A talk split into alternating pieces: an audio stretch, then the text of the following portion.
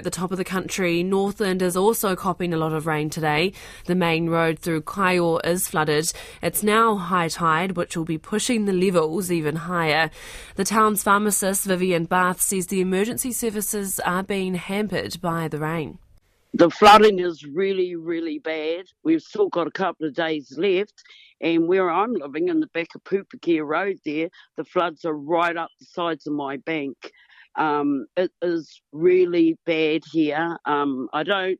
I really believe that once they start building the new bridge down the corner, everything is going underwater again. In a couple of days, I believe that Kaeo Township will be underwater again and hasn't been underwater since 2007. Vivian Bath there, Kaeo's pharmacist, describing the weather. A short time ago, Northland Civil Defence Zach Woods spoke to RNZ reporter Lucy Sear a short time ago.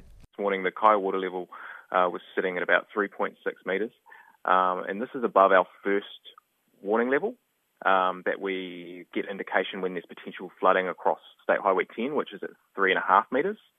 Um, and that was when we were at a lower tide.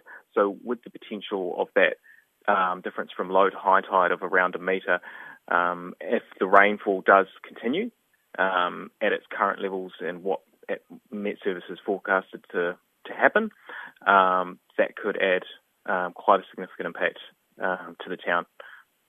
Right. So the river's expected to continue to rise, but you just um, you don't know by how much.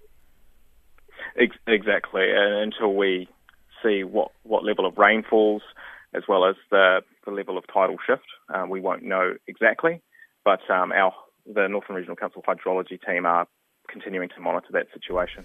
And that is Northland Civil Defence spokesperson Zach Woods.